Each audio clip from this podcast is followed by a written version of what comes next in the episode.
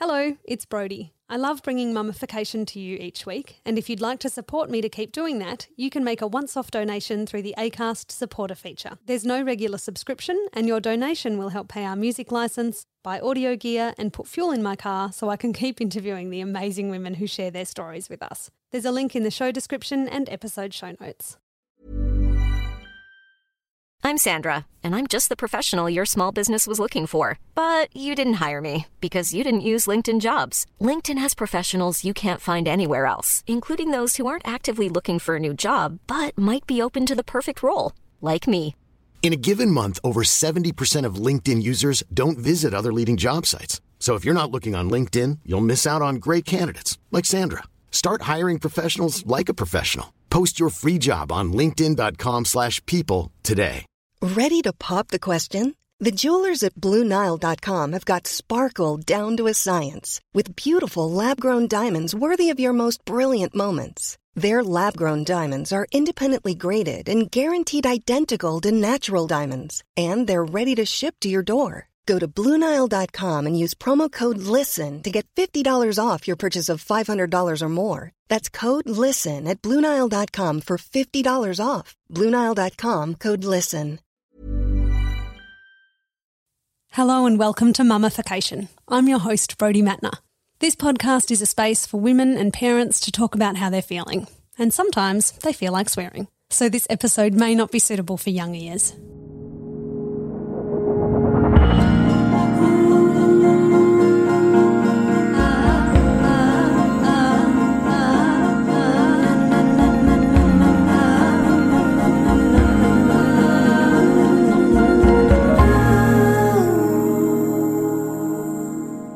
I'm chatting with Penny Moody, mum to Benji, 5, and Elsie, 2.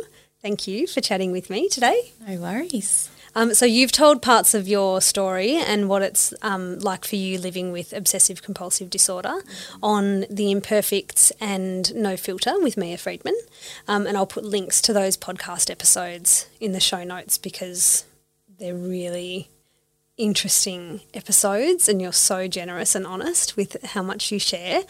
Um, but what I'd really love to chat about today, and what I'd like to hear about, is how living with OCD has been for you as a mum.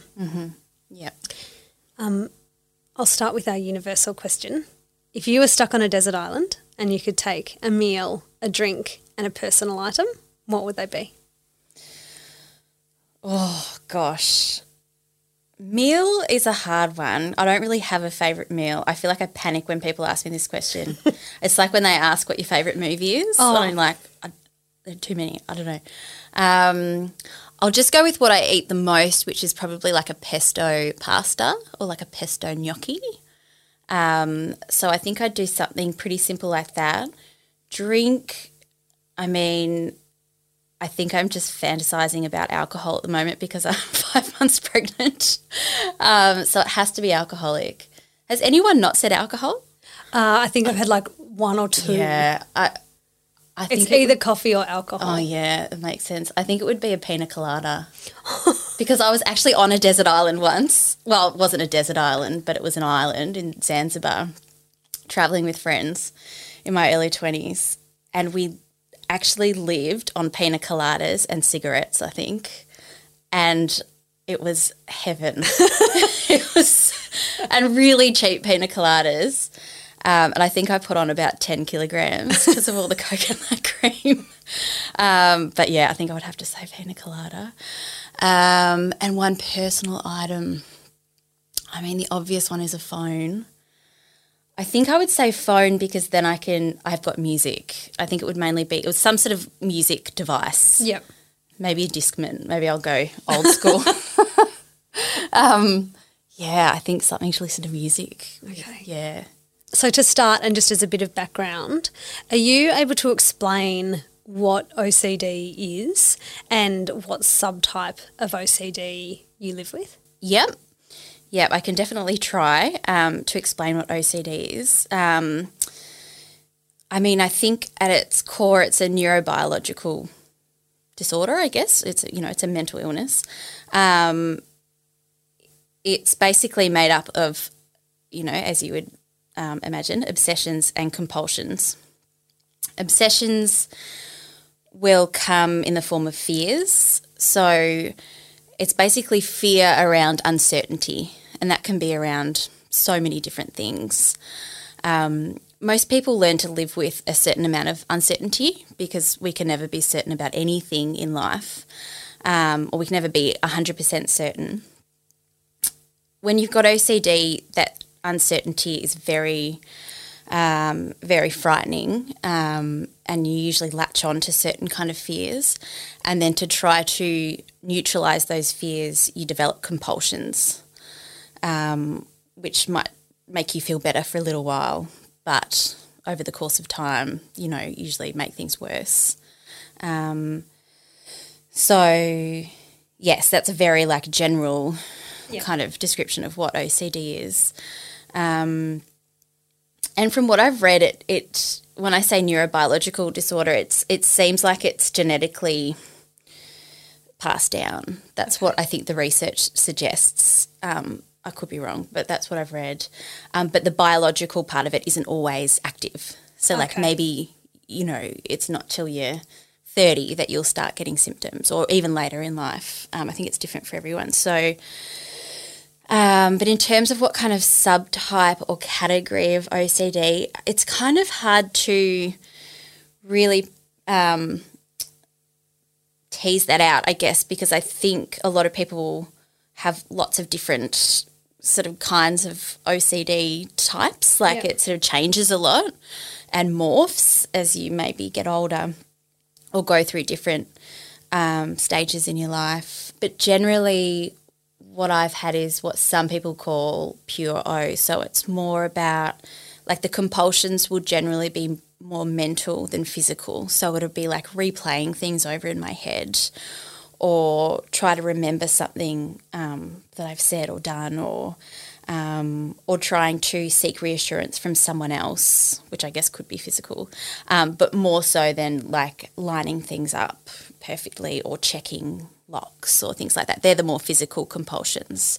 So it's been kind of more mental, which which really I guess means it's more hidden, hidden in some ways because people can't see what's going on um, in your mind. So that's what I've kind of dealt with. So before you had Benji and Elsie, did you have concerns about how OCD might affect you post babies? I think I did. I think it's something I definitely thought a lot about.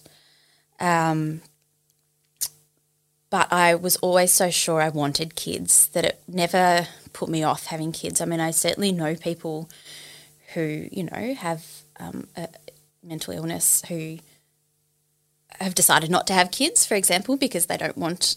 And not not saying you definitely pass it down. That's that's not the case at all. But but for me, it was just I, I absolutely knew I, I wanted kids. Um, and once I was pregnant, you know, the hormones are so all over the place. I think for the first trimester with Benji, I was pretty anxious.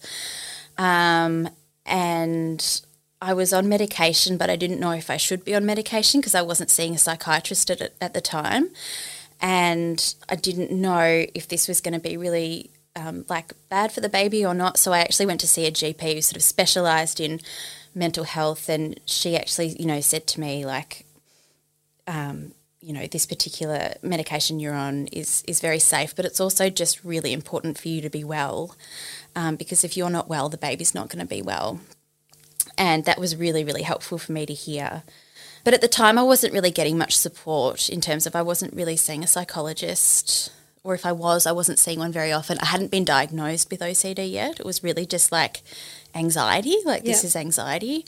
Um, so I wasn't getting the right treatment. Um, but at some point in both my pregnancies, I just felt really good after a while. And this doesn't happen with everyone. I know lots of different experiences of people going different ways. But I think from second trimester onwards, um, the OCD didn't stop, but it definitely got better.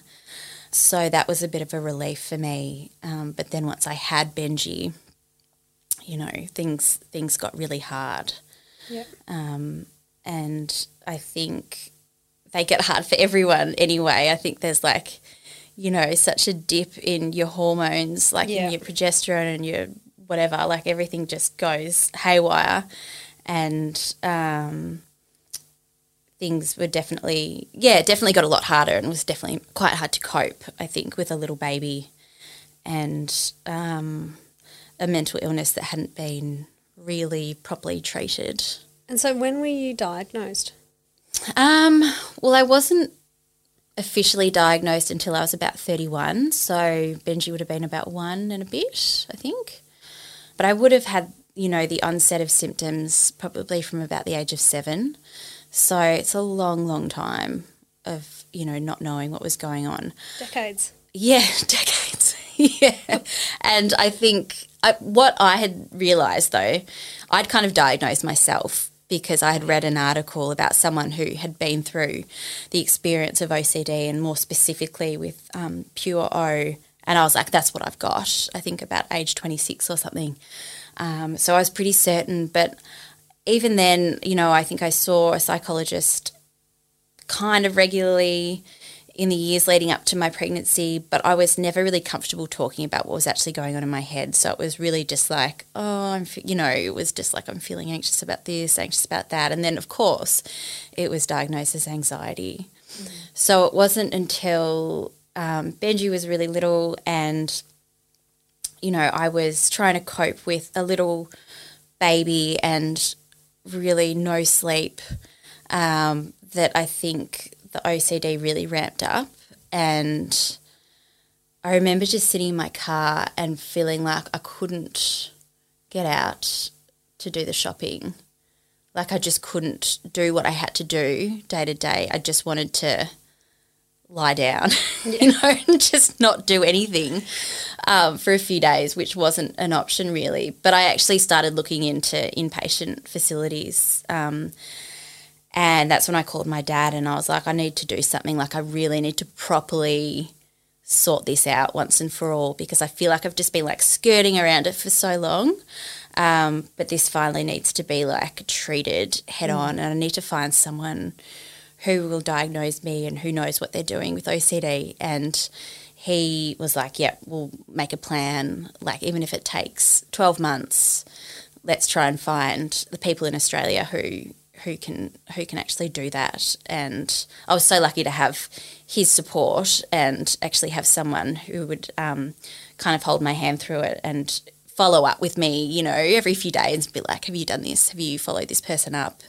Um, and eventually, I found someone who who does, um, you know, has a lot of experience with OCD, and that was just a huge game changer for me. Really, yeah, it was just a huge relief finally getting the right help.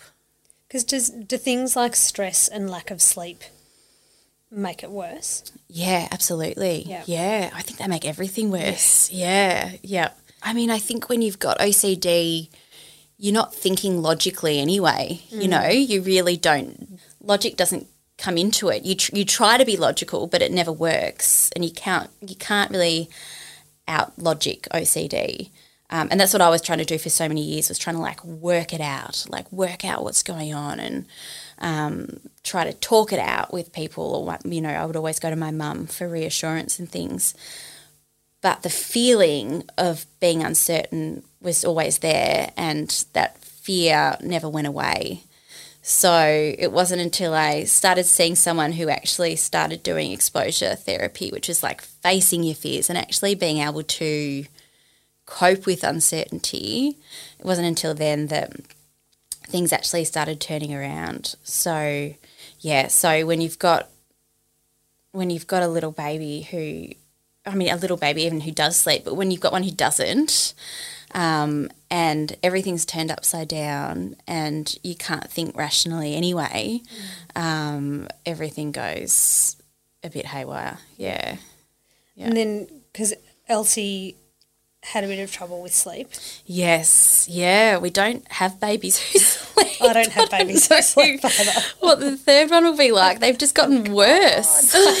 Oh, oh God. hopefully number three. What are we in for? Oh. Um, yeah, she didn't. No, she didn't sleep. And about six weeks after we had Elsie, it was the first lockdown.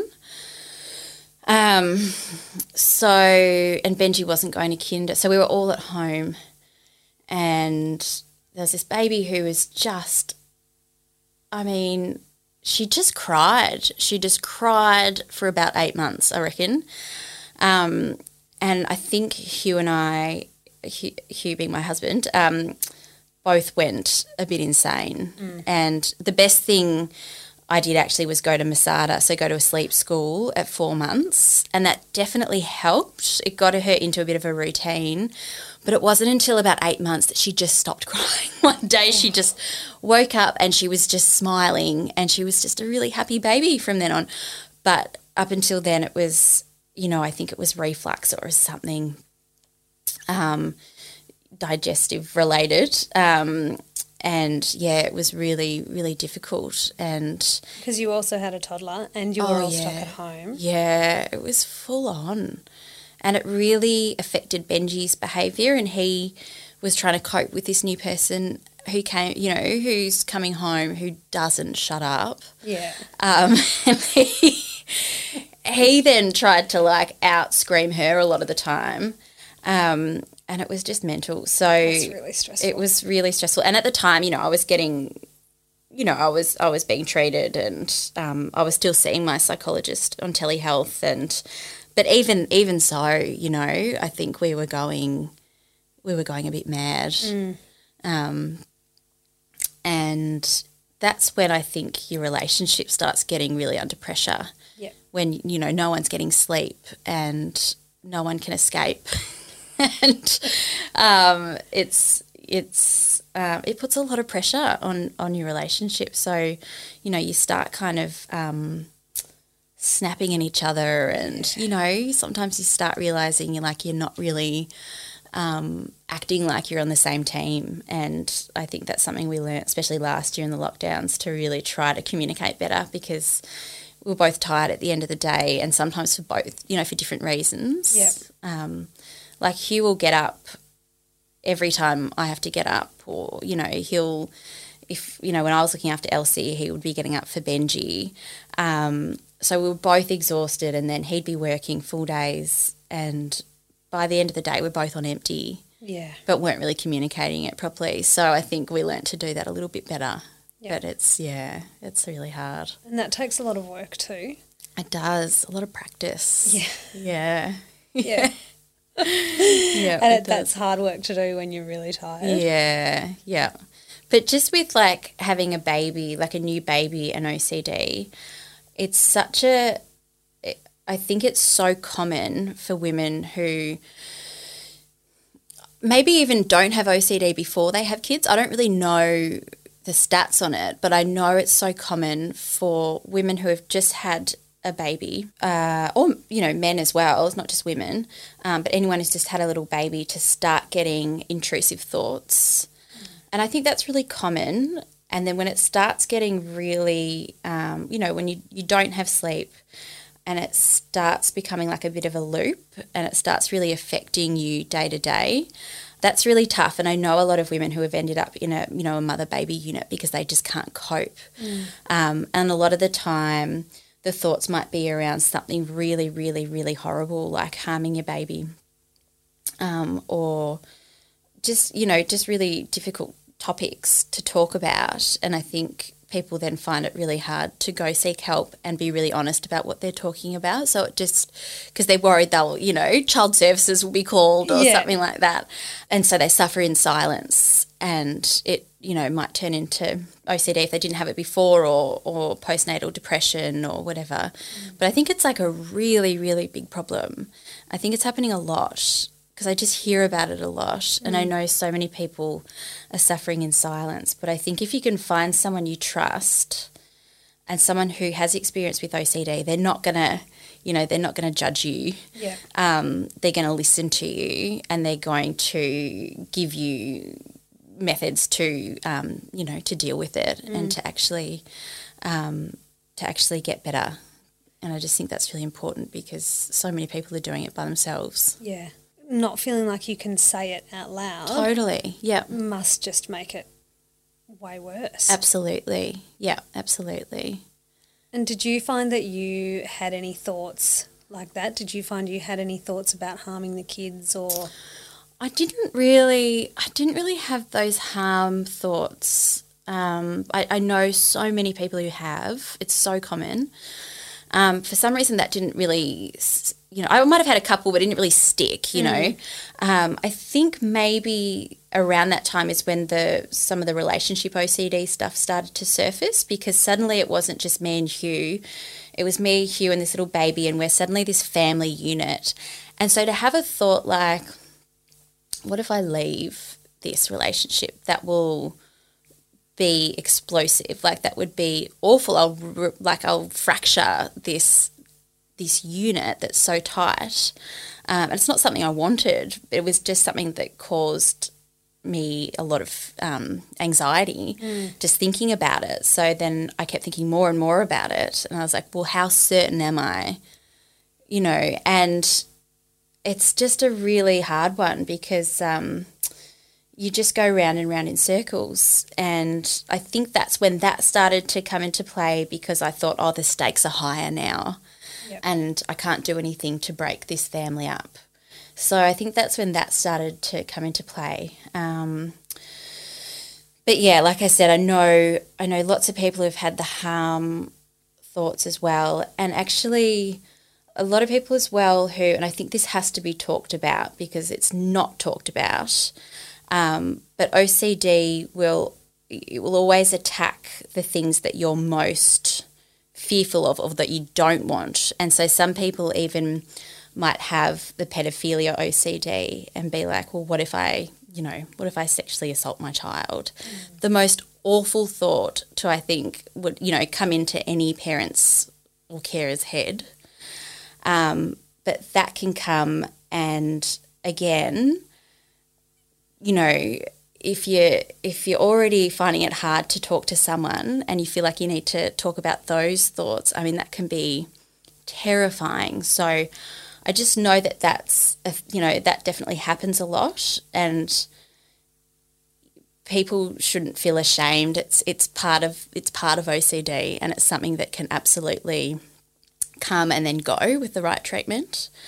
Um, so yeah, there are all sorts of really awful thoughts that can attack when you're at your most vulnerable. So um, I think yeah, I think it's just important to to talk about and so people feel a little bit less alone.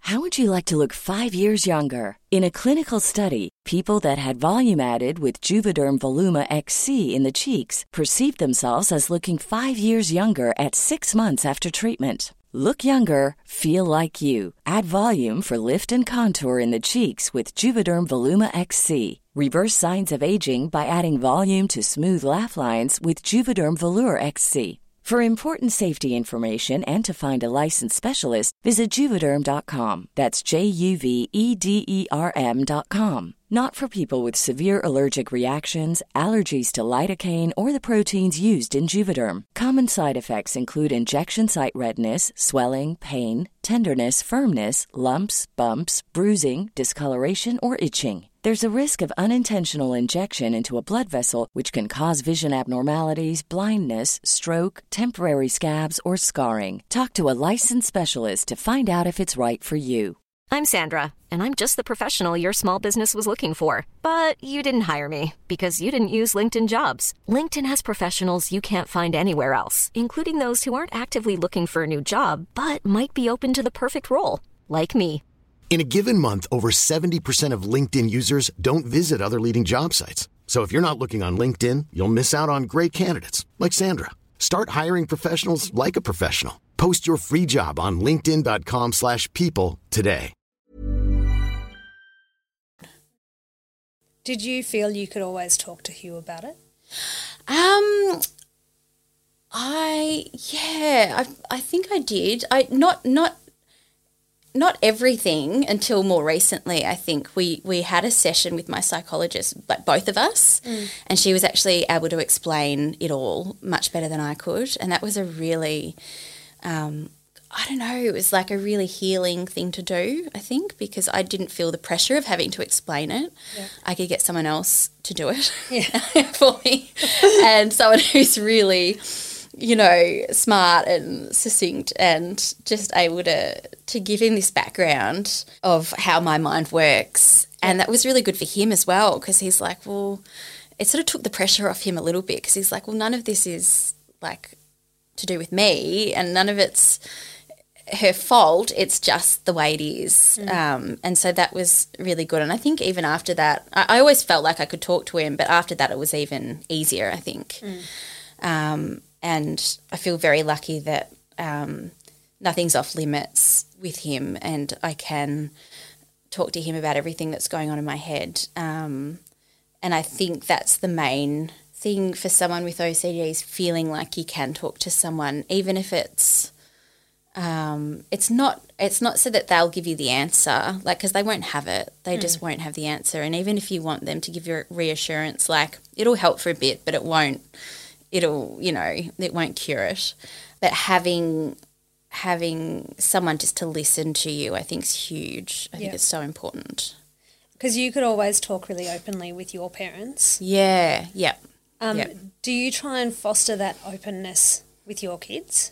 Yeah, it's something. It's something we definitely try to do, um, and I think I was trying to think about what it was that made me feel comfortable talking to my parents, and I think it was that they modelled it themselves. Like they were quite vulnerable with us about whatever they might be going through or whatever fears they have. Um, my dad's someone who's always done meditation. And so he'd always go off and do these 10 day retreats. Um, and he'd always explain to us um, that he needs it for his mental health and he needs it to quieten his mind. And I remember going into, like, he would meditate in the mornings, and I'd sometimes go in and just sit there with him and try to understand what he was doing. But it just meant that um, I think me and my brother felt like it was safe to talk to them um, about whatever was going on in our heads. Yeah, so I think we definitely try to do that with Benji and Elsie. Like I, especially with Benji at the moment, um, he's got a lot of fears around, um, like the police, like being like being doing the wrong thing, and going to jail. Like he's really, and it's it. I think it's quite a normal thing, but I remember that as a kid, and I'm like, oh no. Um, I just, you know, it just kind of brings up a lot of stuff, and I'm like, oh gosh, here we go. Um, so I guess I try, and Hugh, we both try to um, to talk as honestly as we can. And you know, I talk about seeing a worry doctor, um, and and Hugh does as well, and just try to normalize that. I think Yeah. I think that's kind of all we can do. Yeah. Yeah.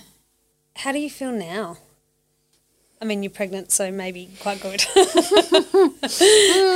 Yeah, this pregnancy's been a bit different actually. Um, I feel much more up and down at the moment, I think. Um, I feel, but I, I think, look, it's a good question. I, I think I've come to terms with the fact that I won't be um, really ever done with OCD. It won't be like, yep, I've clocked that and now I can move on. Um, it's something that I've or I'm learning to manage Uh, because I understand it a lot more. Um, it makes it a lot easier Yeah. because I'm able to see what's going on in my mind, sort of from more of a distance. I think. Um, so I think understanding it has had a huge impact, and then um, doing regular therapy has definitely helped. But I've definitely had ups and downs, and I think especially during some of the lockdowns, I really regressed a bit and went into a deep dark OCD hole again for a few days. But it wouldn't last as long, you know. I'm able to come back up a lot quicker, so um, I think a lot better than you know I was doing when I was pregnant with Benji. That's for sure. so, since you've been pregnant with Benji, he's five. Yeah. So, so really, the last five years have been, I mean, and then also COVID, and then you had Elsie, and now you're pregnant again. It's been a, in terms of your mental health, a massive five years Yeah. because you were diagnosed, Yeah. and then you started your, um, sorry, I can't remember the name of the treatment that you Exposure response therapy. Yep. Um, yeah. That's a heavy Yeah. five years. Yeah. Yeah, it is. And when you put it that way. Yeah. Sorry. yeah, thanks very much. um, but also to be doing all of that with little kids Yeah. is like, wow, that's you're amazing. Oh, it's really hard. I think, you know, yeah, I've, we've got so much support. I don't know how people do it without grandparents. I feel very lucky. We've got two sets of grandparents who are always willing to help, always willing to drop what they're doing, um, give Hugh and I weekends away sometimes, and just, you know, just have that time. Um, but it has been really hard, and I feel like at times I haven't coped well at all. Um, and sometimes I look at how Benji reacts to things, and I think, oh shit, I've done that to him. I've done that to him. He's seen me react that way, and now that's what he does. Um, yeah, especially during during lockdown, lockdown, there were just times when I just, I mean, he would scream, and I would try to scream louder, or you know, I poured a glass of water on his head once, cold water on his head, because I couldn't handle the meltdown. I just couldn't. I just couldn't do it, and I, you know, I snapped, and I feel like there were a lot of those times that then caused so much guilt. Um, but you know, now having a bit more distance from it, with things being a little bit more normal, a little bit more opened up, I just think, well, there's no wonder. Like, there's no wonder people snap because you're under so much pressure. Yeah, it's like a bubble. Yeah, and the, and there's no wonder that kids are getting anxious because they absorb everything that's going on, and their world's not normal now. Um, and of course, he's gonna, you know, he's gonna get more on edge, and um, but it was so good because I actually was oh, I was feeling so bad about it. I started, and I think this was partly the OCD as well. I started googling child abuse, like is is throwing water on your kid child abuse, and it was not helping the answers I was getting. And then my dad came over to take the kids for a walk, and I told him, and I was in such a state, and he just laughed, like he really laughed. He thought it was hilarious, and he said, um, he told me a story about one of his work colleagues who had squirted her child with a um, tomato sauce bottle at dinner because she was so sick of him. And she and he's like, you haven't like she's topped you with that, like Yeah. you know, you're fine. Um, and I think like just trying to laugh about it definitely helped. I struggle because the tantrums are so irrational, Yeah, and Oh, it's that yes, like, they and they're so upset, Mm. and you just. Of all, all I want to do is be like, "Shut up! Yeah. It doesn't even. yeah, it doesn't even matter." Yeah, totally. There's that whole, you know, you've got to, you know, model calm behavior, and they, you know, get their calmness from you when they're Oh, feeling like, kids will not be calm. Like, no,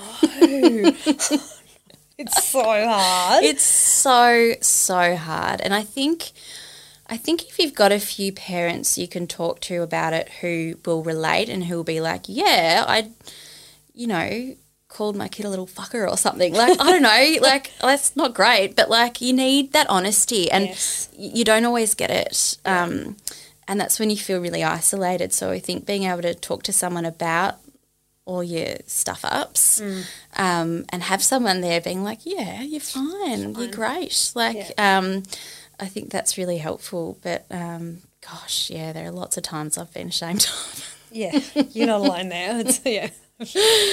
but also, I think, well, how I try and um, reframe it so that I feel a bit better about it is Mm. then being able to explain that I find it hard too.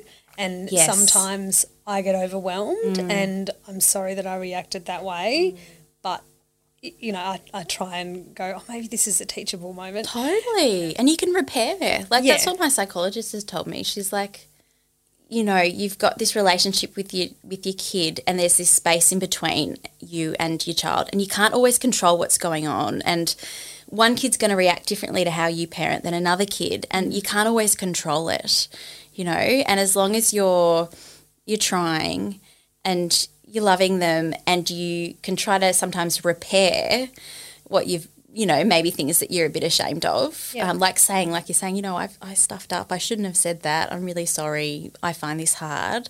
I think that can be huge. I think that can be so, um, yeah, like you say, like a real teachable moments for you and your kid. Yeah. Um, you know, don't put too much pressure on yourselves because we're all we're all so imperfect Yeah. and we're all really trying, but we're not going to be the perfect parent all the time. Can't be. And you, yeah, you can't be. There's too much, too much pressure. Yeah. Yeah. There's a lot of there's a lot of pressure. Yeah. Has becoming a mum changed your sense of self and identity? Yeah, it has. Um, I think before I had Benji, I hadn't found what I wanted to do yet. Um, and I was working in PR and I was working in a really great company with really great people, but it wasn't, it didn't feel right to me. And I had, I didn't feel like I'd gotten to a stage in my career where I was really satisfied. And then having a kid made that even harder because I was like, I haven't, I feel like I haven't achieved what I want to achieve. Um, and I tried to go back to that job, it just didn't work out, so I quit. And then I was sort of just floating around for a long time, and I thought, I don't know what I'm doing. Um, I felt this pressure of working it out. And what I found really hard was when I was a new mum, and even now, people would, you know, maybe come over pre COVID times um, and they'd ask Hugh all the questions. You know, this would just be friends or family or whatever. It would be like, how's work? How's this? How's that? How's the travel? How's. And I wasn't getting any questions. You know, it was like I was invisible because the job was being a mum and no one thinks, very few people think that that's worthy of asking questions about Yeah. um, I found that really frustrating. Um, and I still find that frustrating because I feel like it's not valued um, at all, really. It's like, oh, you know, the question is the question would be, when are you going back to work? um, and you just want to punch them in the face. They're like, this is work. This is work. I work really hard This is 24 really 7. hard. Yeah. Um, so I found that really hard. I found other people talking about their jobs and what they were doing. Um, and you know, and seeing on Instagram people like absolutely excelling in whatever they're Instagram's the doing. It's really, really hard. And I kept putting this pressure on myself to to work out what I wanted to do. And I think it's one of the reasons I decided to enroll in a Masters of Social Work because I was like, I need something. I need something to define me that's not motherhood, and it's something I've been enjoying and I'm I'm sort of still doing. Um, but I think that's what it came from was like this search for like what can people talk to me about that's not motherhood. Yeah. You know. Um, but we shouldn't have to feel like that. Um, but that's kind of just the way I feel like it is at the moment. Um, I think people don't know what to ask. yeah, I think you're right. But it's like ask anything. Like ask about the labour. Yeah. You know? Yeah. Like um I find like asking how people are, but really asking how, like, Yeah. how are you? Mm, you know, yeah. instead of just, hey, yeah. going, oh, yeah. Yeah, how are you really feeling? Yeah. And and you know, treat it as I don't know if there'd be many men listening to a, a mummification podcast. Hopefully there are. But even if I mean, asking a new mum like treating it like a job that she's been promoted to. You know, like what do you enjoy about it? Like what are you finding hard? What are you loving? Like I think women feel seen, um, and men feel seen when they're when they're asked about um, what they're doing when they're a stay at home parent. I think it's really validating. Yeah. So I wish that happened more. Yeah. Yeah. What do you enjoy about it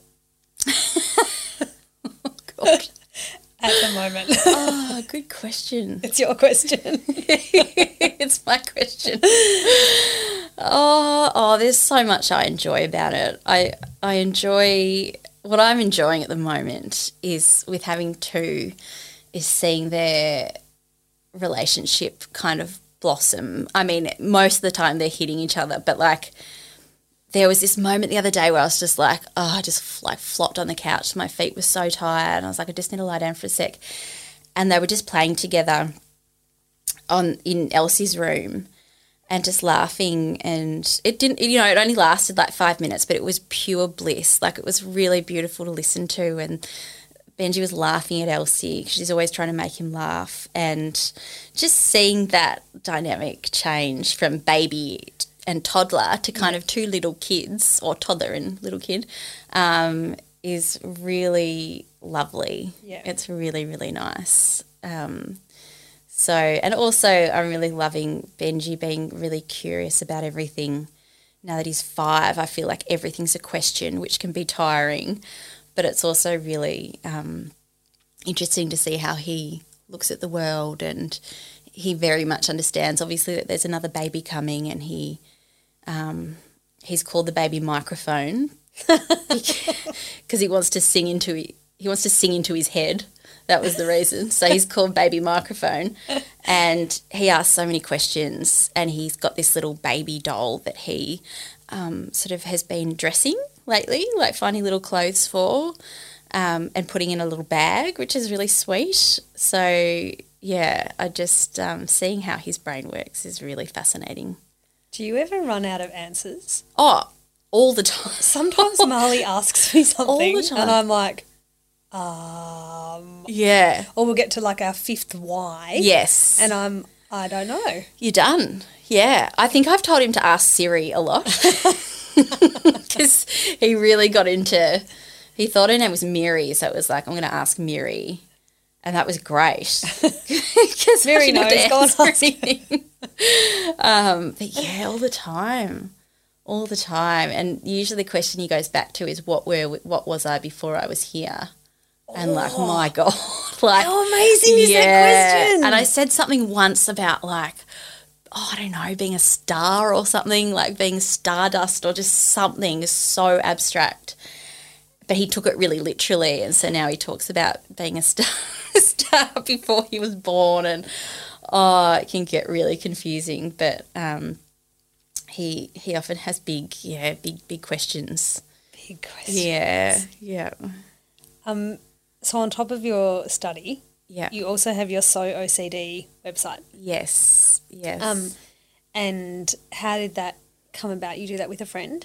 Yeah, yeah. So a friend of mine um, who I went to school with, um, Rosie and I started So OCD. Um, a couple of years ago, we started having the idea of doing it, and it kind of through lockdown we worked on it um, and just decided there needed to be a place. Um, kind of like a one-stop shop, I guess, for people who think they might have OCD or who do have OCD, or maybe who think their child might have OCD and they want information about what it is, but also um, information about how they can get help. Because I think we both found that there's information out there, but it's so hard to find. And there's, you know, some great, you know, UK sites, great US sites, but there just wasn't a lot of really local kind of information um, that was really relevant. So we tried to put all that together um, in one place, and um, it's been really.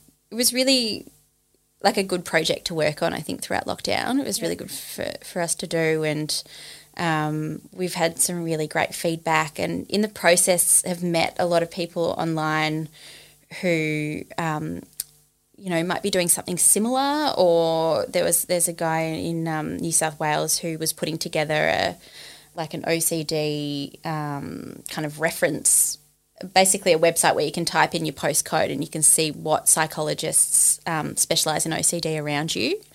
Um, so just meeting all these people doing really amazing things in that area was really great as well. So um, yeah, it's been a really fun thing to work on actually. And what's something empowering that you would say to other mums? Oh gosh. I think I would say that oh, this is a hard one, isn't it? There's so much you could say.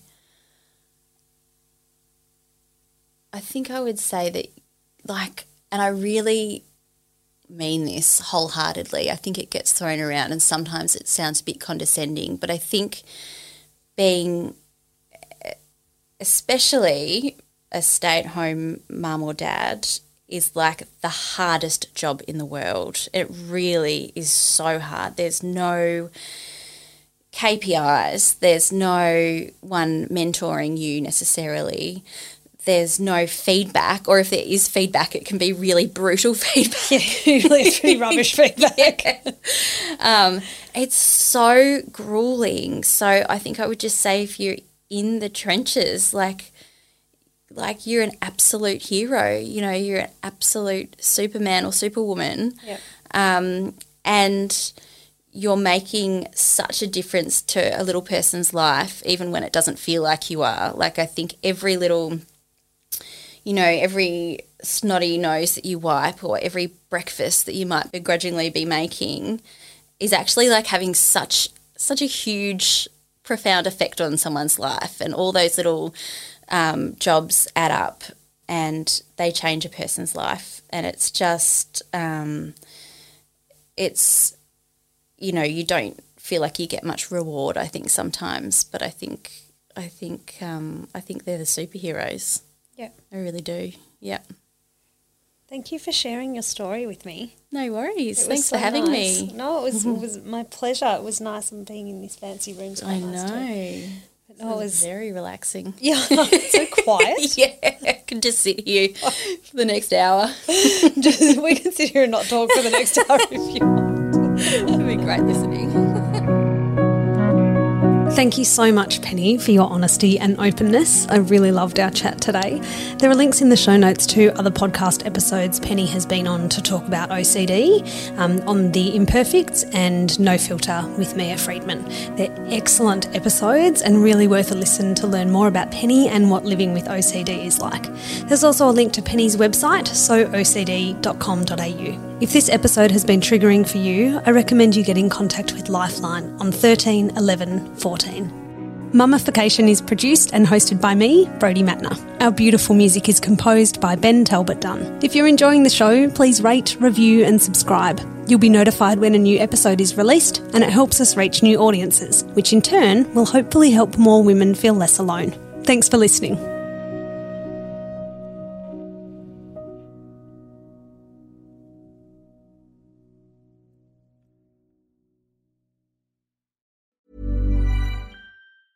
A lot can happen in the next three years. Like a chatbot may be your new best friend. But what won't change? Needing health insurance. United Healthcare Tri Term Medical Plans are available for these changing times. Underwritten by Golden Rule Insurance Company, they offer budget friendly, flexible coverage for people who are in between jobs or missed open enrollment. The plans last nearly three years in some states, with access to a nationwide network of doctors and hospitals. So, for whatever tomorrow brings, United Healthcare Tri Term Medical Plans may be for you. Learn more at uh1.com. Hi, I'm Daniel, founder of Pretty Litter. Did you know cats tend to hide symptoms of sickness and pain? I learned this the hard way after losing my cat, Gingy. So I created Pretty Litter, a health monitoring litter that helps detect early signs of illness by changing colors, saving you money and potentially your cat's life. Pretty Litter is veterinarian developed, and it's the easiest way to keep tabs on your fur baby's health right at home. Go to prettylitter.com and use code ACAST for 20% off your first order and a free cat toy. Terms and conditions apply. See site for details. Even when we're on a budget, we still deserve nice things. Quince is a place to scoop up stunning high end goods for 50 to 80% less than similar brands. They have buttery soft cashmere sweaters starting at $50, luxurious Italian leather bags, and so much more. Plus, Quince only works with factories that use safe, ethical, and responsible manufacturing. Get the high-end goods you'll love without the high price tag with Quince. Go to quince.com/style for free shipping and 365-day returns.